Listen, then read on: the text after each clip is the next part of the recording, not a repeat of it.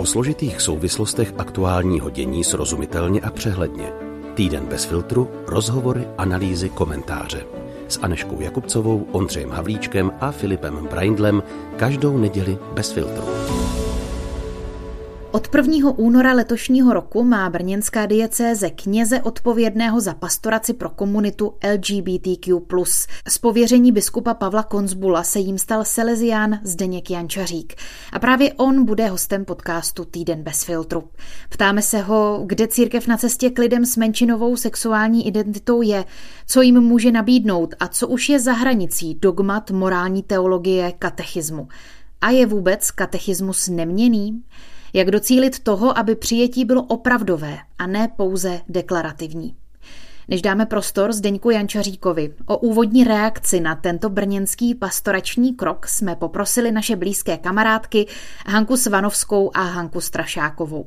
Obě pochází z brněnské diecéze, můžete je znát z projektu Bez filtru. Obě dříve pracovali na rádiu Proglas a obě za sebou mají veřejný coming out.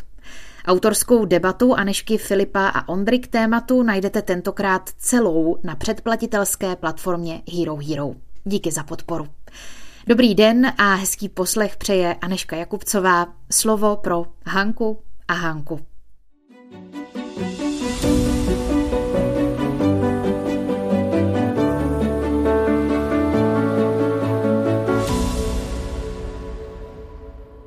no pro mě jsou to dvě úplně různé věci. Já totiž popravdě řečeno nevím, co od eh, takovéhle osoby bych měla očekávat, protože LGBT lidi nevznikli tím, že ustavíme nějakou komisi. Oni jsou v našich farnostech pořád.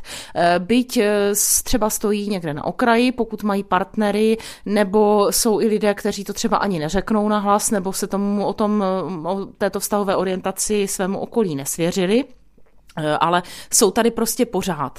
Ehm, mně to popravdě řečeno trošičku připadá jako takový krok, ehm, jak si jakože tímto způsobem vyřešíme nějaké synodální téma, po kterém se hodně volalo, ale zároveň jako zatím úplně nevíme přesně, jak bychom to měli dělat. Ehm, obecně si myslím, že člověk, který má jinou vztahovou orientaci, tak eh, už se s, s lidmi v církvi a s kněžími, pokud to má nějakým způsobem sám pro sebe vyřešené, tak už s tím nějakým způsobem prostě musí pracovat, protože to je tak podstatné podstatná věc, že to bez toho nejde. Druhá věc, a z té mám radost, je eh, to, že pastorem pro LGBT komunitu má být zrovna Zdeněk Jančařík. Eh, já jsem kamarádka se s Deňkem už pár let. Eh, přiznávám, nebo říkám na rovinu, že naše, naše společné zájmy a naše přátelství s mojí orientací vztahovou vůbec nesouvisí. Spíš jsme se potkali na nějakých intelektuálních zájmech i na takovém obecně lidském souznění, ale dovedu si představit, že Zdeněk ve své otevřenosti, eh, třeba i k ženskému elementu v církvi, eh, by mohl být eh, někým, kdo i pro tuto, řekněme, teď se mi nechce říkat funkci, ale pro tuto úlohu, to je možná lepší hmm. slovo, že by mohl být do jisté míry inspirací, protože ho, jeho samotného může napadnout, co se pastoračně dá nějakým způsobem změnit, zlepšit, po případě před ním vyvstanou nějaké uh, úkoly nebo nějaké výzvy a myslím si, že se toho chopí dobře. Já si myslím, že si v první řadě musí církev vyjasnit i jistou oboja, obojetnost, která u toho funguje. A sice, že vlastně lidé LGBT mají zakázáno de facto podle katechismu Eh, hodně se to odůvodňuje i Biblí, mít spolu vzájemné vztahy a eh, vlastně se nabízí jenom jedno řešení a to je vlastně single život nebo celibát. Myslím si, že tohle je první věc, o které se musí mluvit a která se musí vyřešit, protože jinak to můžeme mít pastora pro LGBT komunitu, ale pro jakou LGBT komunitu? Pro LGBT komunitu singles lidí. To je absurdní. Především jsem hrozně vděčná za to, že se vůbec pastorační činnost pro LGBTQ plus eh, lidi rozjíždí. Teď je, myslím, nejvíc potřeba o téhle pastoraci mluvit a poslat zprávu o této službě třeba do všech farností. Myslím totiž, že první a důležitý krok je právě ukázat, že se církev lidem s jinou než heterosexuální orientací věnuje že je přijímá a že se o tom nebojí mluvit. Zdeněk Jančařík tohle skvěle umí a přála bych si, aby od diecéze dostal takovou podporu, která mu pomůže poselství přijetí a neodsuzování šířit daleko za hranice brněnské diecéze. No a taková podpora může být třeba i formou širšího pastoračního týmu, protože na jednoho člověka je to spousta práce a zodpovědnosti. Eh, očekávala bych taky, aby se více mluvilo o ženách a nejen o LGBTQ plus mužích, eh, protože tohle bylo do posud trochu pase, pokud už někde ta pastorace probíhá, nebo jsou třeba nějaké skupinky a společenství, tak je to většinou jen z muži homosexuály a my ženy taky potřebujeme podporu. No hlavně eh, děkuji moc Zdeňku Jančaříkovi, že pověření přijal a brněnskému biskupství, že se tématu queer lidí věnuje. Myslím si, že to je dobrý start a těším se, až budu moct naplno žít v církevním prostředí, kde budu mít stejná lidská práva a stejné přijetí jako ostatní věřící. Tak reagovali na zřízení brněnské pastorační služby pro LGBTQ plus komunitu Hanka Svanovská a Hanka Strašáková, které do brněnské diecéze i do této komunity patří. A jak svůj nový úkol vnímá Zdeněk Jančařík.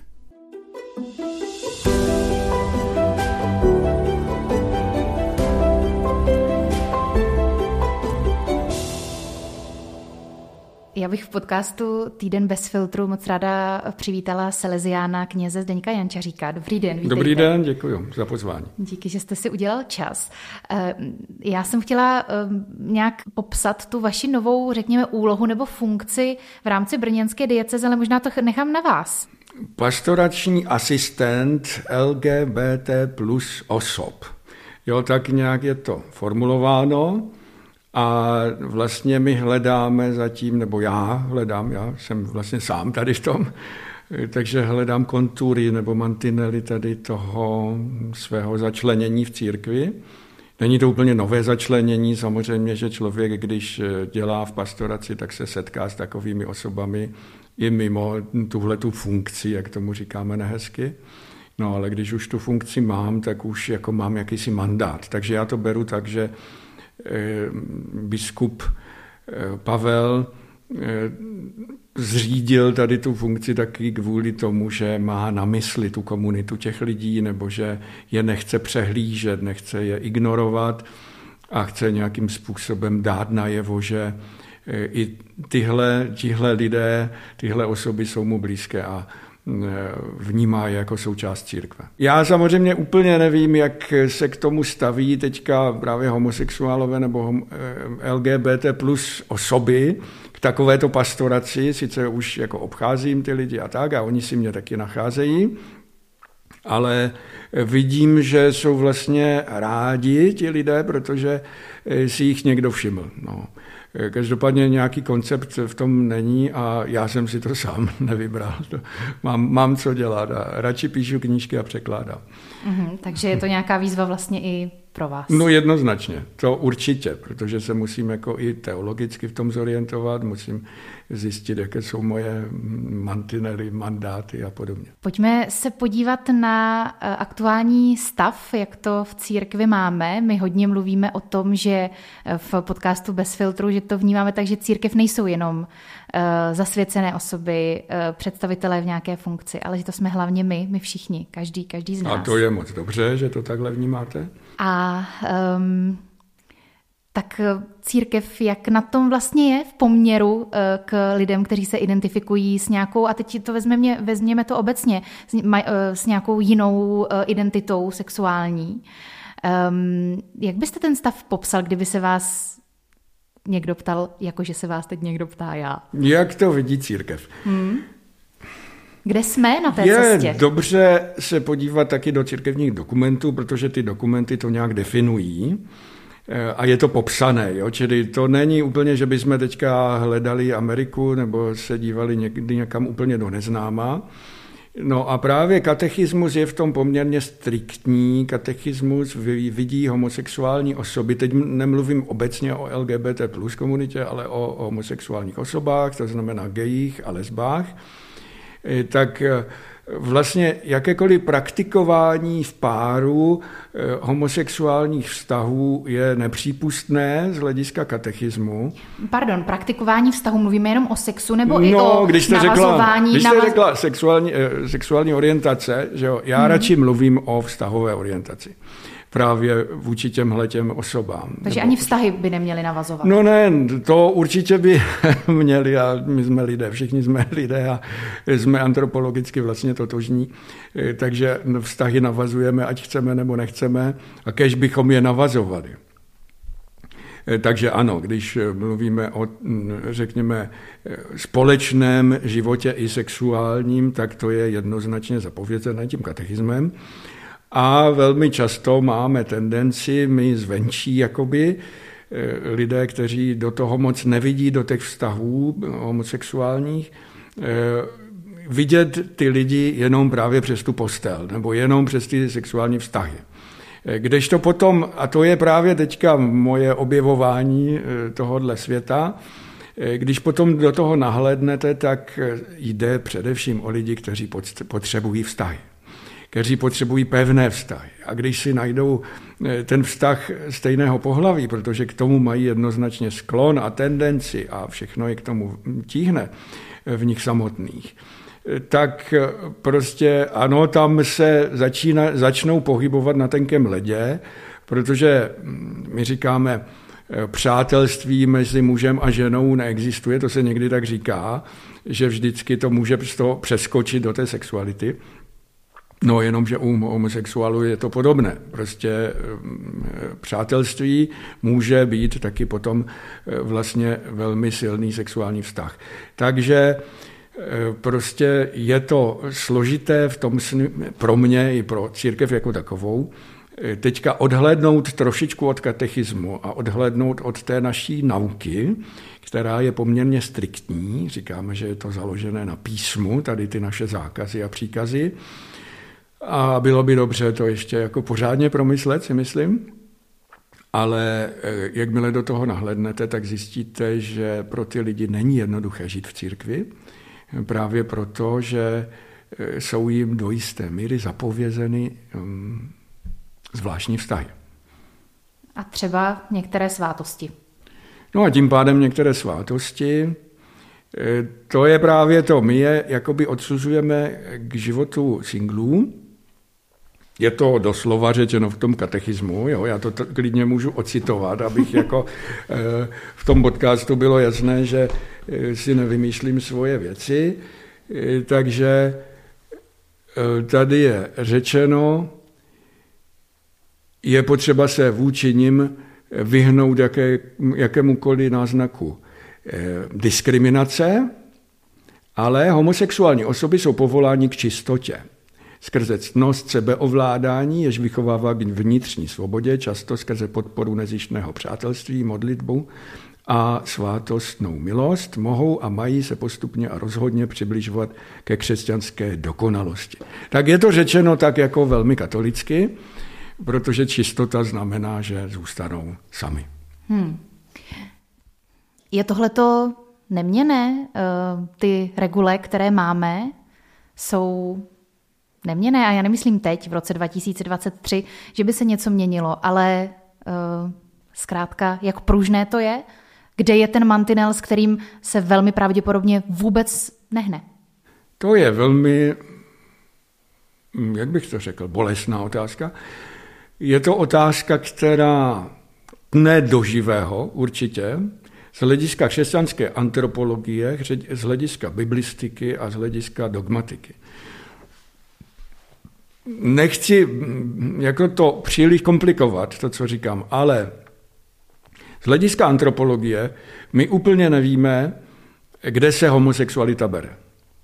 E, úplně nám není jasné, jestli je to naučené jednání, nebo je to zděděné jednání od předků, to znamená, je to v genech. E, jakmile je to v genech, jakmile bychom to jako odsouhlasili, tak jako to má světská antropologie, prostě v tom běžném úzu už se nepoužívá slovo nemoc nebo jinakost nebo nenormalita nebo tak dále, Eh, už to nepatří mezi nemoci, jak to patřilo až do roku, já nevím, třeba 1970 nebo 75, to by řekli lékaři, eh, dokdy to bylo mezi nemocemi. Jo, tak dneska je to považováno za eh, součást běžné lidské antropologie, homosexuální sklon. A pak jsou nejrůznější odstíny. Jsou lidé, kteří mají takové i takové tendence sexuální, nebo vztahové, řekněme, to je ještě lepší. Jo. A tam je právě mm, ten velký otazník.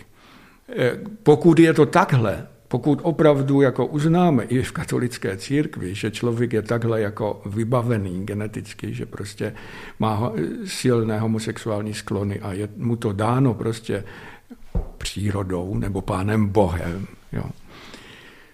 tak bychom trošičku jako, mm, jak bych to řekl, pána Boha snižovali, kdybychom mu eh, řekli, prosím tě, pane Bože, ty jsi stvořil takhle lidi, ale nestvořil si je k zájemné lásce. Jo? Oni musí zůstat sami. Musí zůstat sami, protože je tady katolická morálka. Jo, pane Bože. Jo, a ty, pane Bože, musíš tu katolickou morálku respektovat. Teď přeháním, jo, ale aby, aby to trošku bylo jako zřejmé, o co jde. Jo. No, takže my, když to uznáme antropologicky, tak pak to musíme uznat i co se týká písma. A to není jednoduché. Jo? Stvořil člověka jako muže a ženu, se říká hnedka na začátku Bible. Pak je tam Adam, pak je tam Eva. Jasně, a taky se tam říká, že prvního dne stvořil to a sedmého dne odpočíval, že? Ano, jako, ano, jako, že... samozřejmě. No, jenom, že my to bereme je to tak. Prostě katolická církev bere tahle ta slova jako naprostý základ lidské antropologie. Že takhle to je, že člověk prostě, prostě je buď muž, anebo je žena.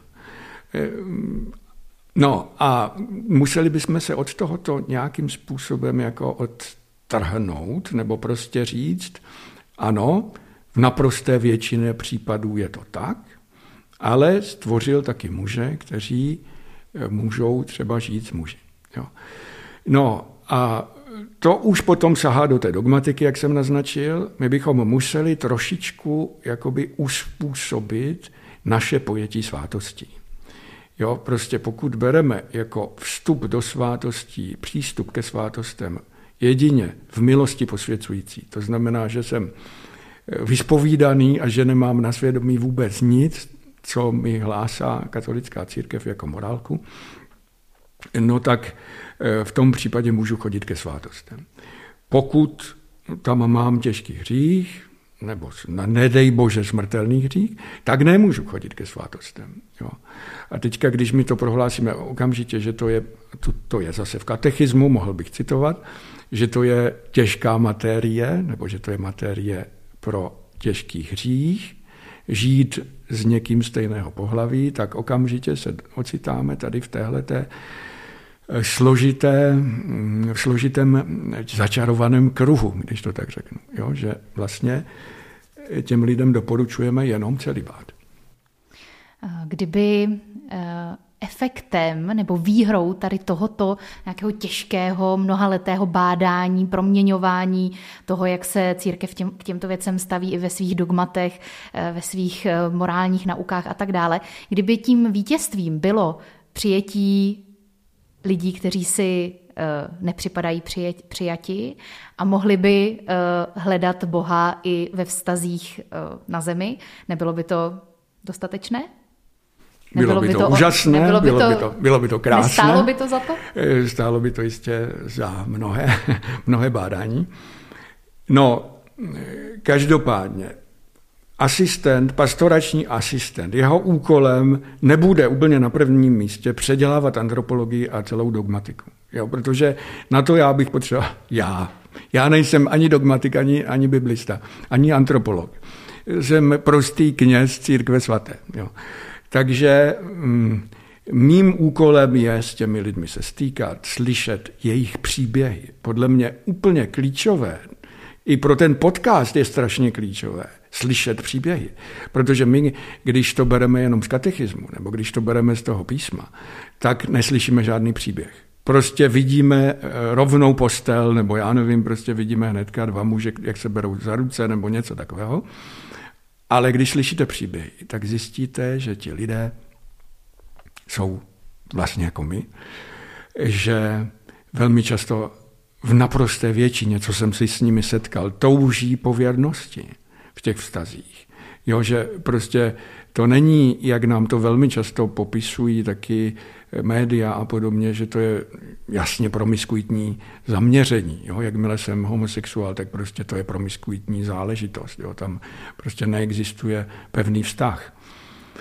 No, tak alespoň u těch křesťanů různých církví, jak je znám třeba z Logosu, anebo z té naší církve, to je zase tady takové společenství kluci na kluci, kluci na kluky, tak eh, vím, že, že ti lidé jsou schopní, ochotní a mm, úžasně, mm, řekněme, nadšení z pevných vztahů. Jo. Takže to je pro mě taky vlastně velké překvapení, nebo objev, že objevuju v jejich příbězích skutečný život. Jo. A podle mě, když jsme mluvili o tom, že jsme na začátku tady zkoumání vlastně toho fenoménu pro církev, tak bude důležité objevit ty příběhy. Jo, my nesmí, neměli bychom v té pastorači začít katechismem. Neměli bychom začít tím, že jim prostě řekneme, no prosím vás, ale jedině ten celibát, jinak já mezi vás chodit nebudu. Jako, jo. Mm, prostě o tohle vlastně nejde. Jo. A nejde ani primárně o ty svátosti. My máme takovou trošku svátostnou obsesi, já tomu říkám v katolické církvi, jo, že prostě ano, svátosti jsou velká věc, úžasná věc, ale je strašně důležité ty lidi taky otevřeně a s určitou grácí pustit do kostela. S tím, že jsou s námi, že patří do našeho společenství. Teprve potom se bavíme o svátostech. Jo. Když začneme svátostmi a začneme katechismem, tak je to vedle. Um, přemýšlíte uh, i o jiných typech, řekněme, klientů, kteří se na vás eh, v téhleté úloze budou moci obracet, i když eh, ti, mm, řekněme, mm, většinoví věřící, kteří naopak tomuto fenoménu neumí porozumět, nebo kněží, kteří se ve svých společenstvích chtějí o pastoraci starat, nebo třeba kněží, kteří sami homosexuálové jsou, protože to, to je taky fakt, to je prostě život, ano. že eh, tam nějaké jako procento homosexuálů taky bude. Umíte si představit, nebo myslíte i na eh, ty jiné klienty, kteří se možná na vás budou eh, obracet? No, no už se to děje. Eh, jo, jsem v té funkci měsíc, měsíc a půl a už jsem se setkal s několika kněžími této orientace, setkal jsem se s lidmi, kteří v tom tak bruslí, setkal jsem se s katechum, no s katech, ne, s člověkem, který chce být pokřtěný, ale žije v homosexuálním vztahu. E, prostě setkal jsem se taky s lidmi, kteří byli zneužití a jsou zároveň homosexuálové, v dětství třeba byli zneužití a podobně. Prostě ta škála těch lidí a téhle pastorace je poměrně široká. A nejspíš to nebude na jednoho kněze. Ani v České republice, ani v brněnské diecezi. Uvidíme. Jo. No, každopádně je to chůze po tenkém ledě, v tom smyslu svátostném. Pro kněze to není vůbec snadné eh, o tom mluvit jednoduše a otevřeně přímo v kostele na mikrofon protože já to vím ze své farnosti, že je řada lidí, kteří s tím mají velký problém, kteří prostě tyhle ty lidi jako nepřijímají, říkají úchylové a podobně. No a e, takže my jako kněží pomalu vychováváme sami sebe, i ty naše farnosti k tomu, že ty lidi máme rádi, že to jsou lidé jako my a že jsou mezi námi, protože když si vezmete 4-5%, je-li to tak, jak říkají ty čísla těch různých badatelů, tak prostě máte 100 lidí a určitě tam pár vždycky mezi těma 100 lidma je homosexuálního zaměření. A to jak ženy, tak muži. E, no a z těch kostelů to víme taky, takže prostě chce to pomaličku. Já myslím, že jsme opravdu na začátku. Není to, že, že bychom jako teď měli předělávat svátosti, ale měli bychom předělávat své vztahy a ten náš přístup k tomu. Mm-hmm. Um, ještě bych se ráda zaměřila na to, co podle vás eh, tyhle ty, řekněme, dvě skupiny lidí nejvíce potřebují. Eh, jednak tedy ti, kdo patří do LGBTQ plus komunity eh, a chtějí třeba i patřit do církve, a naopak ta většinová církev, která um, mnohdy se s tím setkává, s tímto tématem velmi zprostředkovaně, osobně uh, nezná nikoho, kdo téhle, kom, do, do téhle komunity patří a třeba to v nich vyvolává nějakou obavu. Tak jestli se ještě můžeme na závěr zaměřit, jestli můžete vytipovat několik věcí pro tu jednu a pro tu druhou skupinu, co ti lidé nejvíce potřebují uh, a co v tom hodláte třeba podnikat. Určitě ti lidé potřebují laskavé slovo, vstřícnost, otevřené teď dveře. Mluvíte, pardon, teď mluvíte o obou o, dohromady. LGBT plus teďka, komunitě. Teďka o té Nebo o osobách. Jo? Mm-hmm. Prostě vstřícnost, laskavé přijetí, řekněme, i ten jazyk, jo, kterým o tom mluvíme, tak je potřeba ehm, mít na paměti, že ty, ty lidi jako nechceme v žádném případě nálepkovat. Myslím si, že i ty nálepky jsou pro ně velmi často frustrující a takové jako eh, obtížné, když eh, Oni sami třeba o sobě říkají, já jsem teplej, jo. ale když to řeknou oni sami, tak je to něco jiného, než když to říkáme my, mm, eh, ta většinová společnost.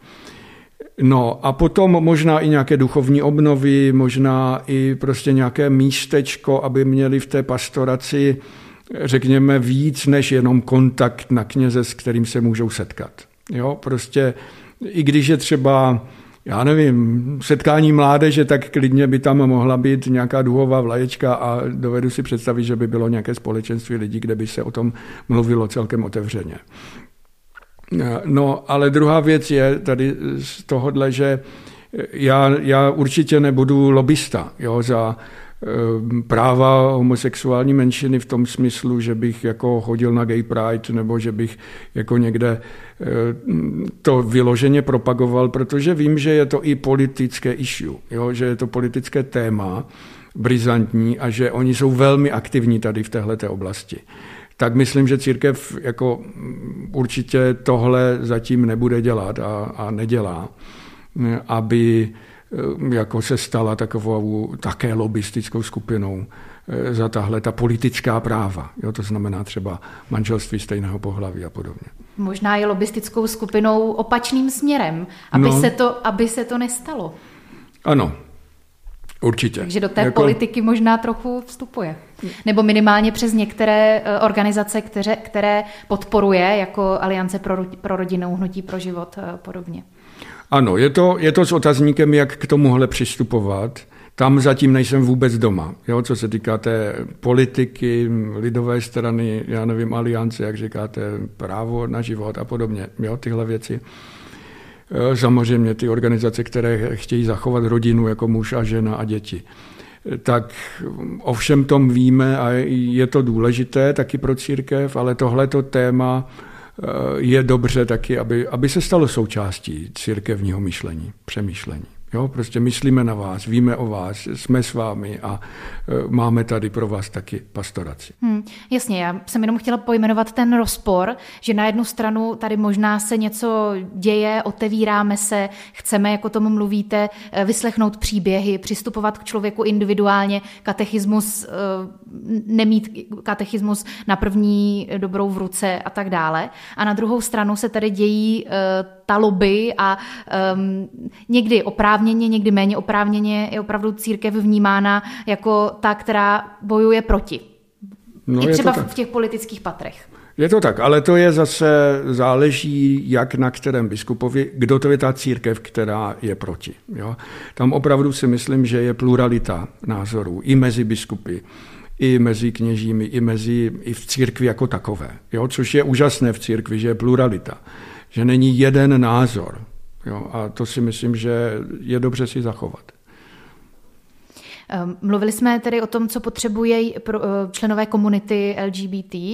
Ehm, ještě něco vás napadá? Mluvil jste o naslouchání, o přízbězích, o přijetí, o slovníku, kterým eh, uvědomovat si, jak o tom mluvíme. Možná víc, vás... možná víc kněží, kteří by se tomu věnovali v různých diecézích, jo, aby to nebylo tak jako v té Plzni, že tam mají teďka pro ty rozvedené nějaký milosrdný rok, takže všichni budou jezdit do Plzně, tak aby jako to nebylo tak, že budou všichni jezdit do Brna. No tak ještě máme Ostravskou opavskou diecezi, no, která uh, má která má kněze. jednoho kněze Lukáše Engelmana, ale nevím, nakolik on je hm, teďka má možnost vůbec pracovat eh, s těmi homosexuály a s tou LGBT komunitou. No. Eh, prostě biskupové by na to měli... Pardon, až, z důvodu nějakého přemístění. Protože ho přeložili z Ostravy, no, takže, takže prostě v menším městě už ta možnost taková není. Mm-hmm. Týká se to většinou těch metropolí.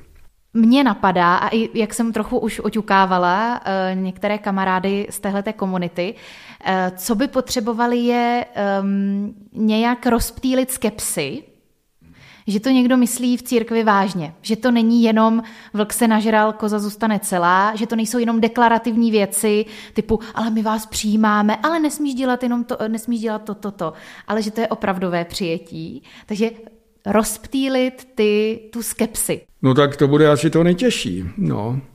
E, protože už tím, jak jsme začali, a mluvil jsem o tom katechismu a tyhle ty věci, tak e, prostě Máme tady určitou nauku, která je hodně striktní vůči homosexuálním vztahům prožívaným v té, eh, v té lásce eh, partnerské. No a tím pádem my máme taky svázané ruce jako kněží a jako pastoralisté. No, ale co se může dít, tak určitě, že tahle ta témata najednou budou i na veřejném fóru, třeba v té biskupské konferenci, že prostě dostanou i LGBT plus komunita nějaké náznaky eh, z nejvyšších pater církve, že o nich mluvíme vážně, že to bereme vážně a i tu pastoraci, že bereme vážně. Čili ty kroky by měly být jednoznačně nejenom někoho jmenovat a na toho to jako hodíme, a to bude ta naše pastorace, ale že se toho tématu nebudeme bát. A já si myslím, že oni taky Oni můžou očekávat jako velkou střícnost, ale podle mě ta církev je takový remorker, který jako jede po tom moři velice pomalu a otáčí se velice stuha. Takže už když budou ty náznaky jasné, si myslím, ze strany té mm, hierarchie, takže už, už to bude velká věc. No. Já myslím, že už tohle je velká věc, že se o tom bavíme takhle otevřeně a že už se něco děje. No a pomaličku, ale jistě se bude dít víc. No. no a z druhé strany co ta církev a co s tou církví.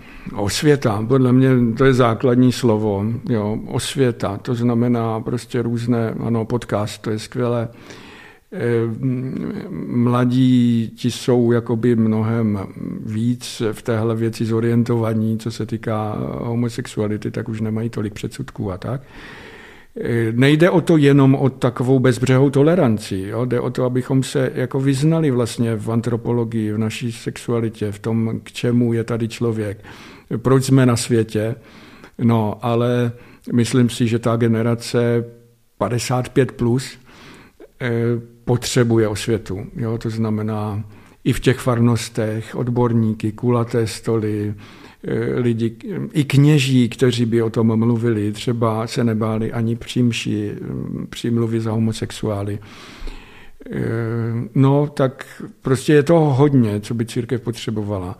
Aby taky třeba ti homosexuálové dostali prostor v těch farnostech, jo, mohli číst, čtení, eh, byli v pastorační radě a podobně. No, to není vůbec snadné.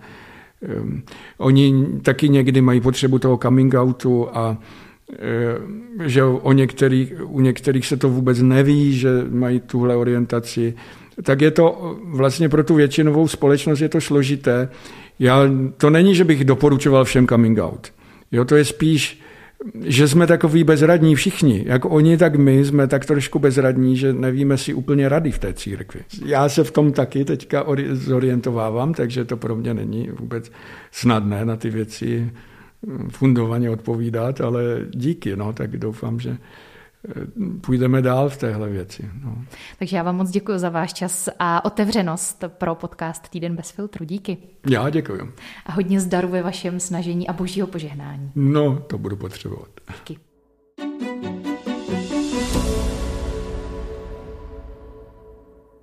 Třicátý díl Týdne bez filtru končí. Na herohero.co ale najdete autorskou debatu Anešky Filipa a Ondry. Povídáme si o přístupu církve k homosexuálům. Filip dá nahlédnout do Německa, kde synoda schválila zpřístupnění požehnání pro stejnopohlavní páry. Ondra vyzývá k detabuizaci a všichni nabízíme příklady dobré praxe z vlastní zkušenosti. Za pomoc na dnešní epizodě díky Zdeňku Jančaříkovi, Hance Strašákové, Hance Svanovské, Ondrovi Havlíčkovi, Filipu Braindlovi a zvukaři Tondovi Kánskému. A velké díky taky vám, že nás posloucháte. Díky, že nás podporujete.